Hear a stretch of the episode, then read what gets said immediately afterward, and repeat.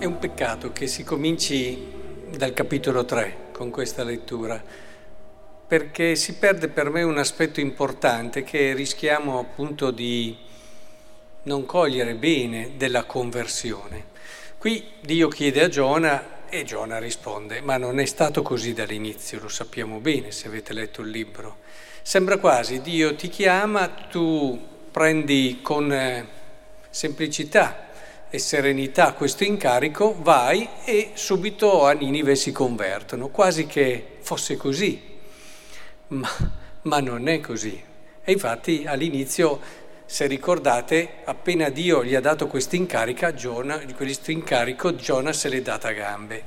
perché aveva giustamente paura per certi aspetti e, e in un qualche modo faceva fatica, Ninive, da conosciuta da tutti, anche per i suoi disordini, per, eh, e di conseguenza ha sperimentato tutta la sua fragilità e il Signore glielo ha lasciato sperimentare. Gli ha fatto fare tutto il percorso che lo ha portato a stare tre giorni nella pancia del pesce, sapete, che sono chiaramente un riferimento anche al mistero pasquale e ai tre giorni appunto di questo mistero, quasi a dire per arrivare ad essere pronti ad annunciare devi vivere dentro di te questo mistero, hai bisogno di quel tempo che ti permette, che ti aiuti di far sì che il Vangelo davvero diventi qualcosa di tuo. E non si può annunciare con efficacia senza lasciare che il mistero pasquale cambi dal di dentro la nostra vita, cioè fare nostra la morte di Cristo e entrare in un orizzonte nuovo di vita dalla sua risurrezione. Credo che allora questo ci mette tutti, cioè ci dà un sospiro di sollievo, no? Quindi anche quelle che sono le nostre paure, anche quelle che sono le nostre fragilità, non spaventano Dio, anzi Lui crede ancora in noi e insisterà come ha fatto con Giona, magari permetterà che in tanti casi non siamo all'altezza o in grado di fare quello che ci chiede, perché poi però possiamo arrivare a farlo con una consapevolezza e una convinzione maggiori. Eh, mi, mi, capita anche per il ministero che ho e anche i servizi che sono chiamata a fare di incontrare persone che hanno vissuto esperienze anche al limite no? di de, de, degradazione, di peccato, di... E, e vedo che sono persone che dopo aver toccato, tra virgolette, il fondo, hanno delle consapevolezze anche del senso di sé, della vita, che se si aprono alla grazia di Dio, dà loro un'energia, un, un essere vicini, un eh, aiutare sapendo per esperienza che è diverso di sapere per altre vie quello che può essere utile e prezioso in quel momento lì per quella persona, che rimango davvero ammirato vedo davvero dei cambiamenti e proprio un po' come ha fatto Giora che è andato prima, poi dopo è ritornato ed è tornato capace di farlo, straordinari.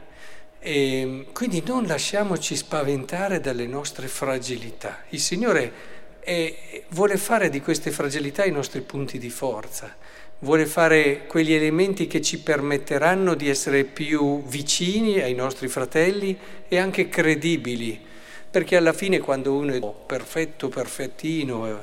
alla fine sembra quasi finto,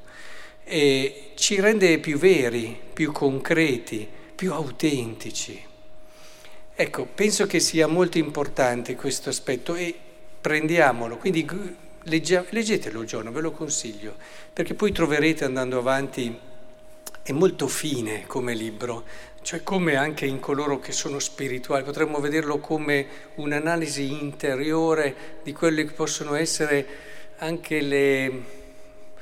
quelle, gli aspetti di illusione, le cose doppie, le immaturità anche di un'anima spirituale che, che vive la sua spiritualità da tempo, perché poi sapete che Giona eh, ci resta male, ma come, si sono convertiti e, e, e, lui aveva predicato, gli dà da fare certe cose, lui era andato per quella cosa, cioè ti fa vedere come a volte tu fai certe cose ma poi scopri che non sei ancora pienamente maturo E, e, ci sono tante cose che noi viviamo, magari servizi, preghiera, eccetera, che poi ci accorgiamo che ci rimaniamo male magari se ci tolgono un servizio, non facciamo, se non riusciamo a pregare bene, non riusciamo a cogliere che magari quella è la preghiera migliore che Dio ci sta chiedendo adesso. Insomma, effettivamente leggendo Giona trovate tante sfumature, tanti tratti di quello che può essere il cammino di un'anima che non ha mai finito di crescere e che anche quando pensa di essere stata brava, è stato efficace, no? avete visto, si sono convertiti, magari poi scopre che eh, ci sono ancora tante altre cose da fare che non erano venute fuori solamente perché non si era creata la situazione. Quindi chiediamo davvero questa grazia al Signore. E prendiamo anche questo stimolo ad approfondire la scrittura in questo tempo di Quaresima. Eh, prendete ad esempio questo impegno del libro di Giona, non è lungo, lo si legge in poco tempo, fatelo come impegno di questa, andare a fine settimana, che così eh, riflettete e guardate in questa figura come potete ritrovarvi. Beh, se siete aperti, capaci di ascoltare, troverete tanti aspetti che vi aiuteranno e soprattutto vi faranno davvero sentire come possibile anche per voi, per tutti noi, anche se a volte noi non ci crediamo e siamo noi però che non ci crediamo, Dio ci crede. E anche se noi non ci crediamo è possibile per noi davvero essere accanto a Dio, essere nel suo cuore, essere i suoi prediletti e sentirsi dire da Dio, come ripetevo anche ieri, grazie perché ci preoccupiamo sempre di dire grazie a Dio, ma anche nella messa dobbiamo sì dire grazie a Dio, ma in questo momento noi sentiamo Lui che dice grazie a noi, grazie a noi di esserci. E questo è un aspetto irrinunciabile del cammino interiore.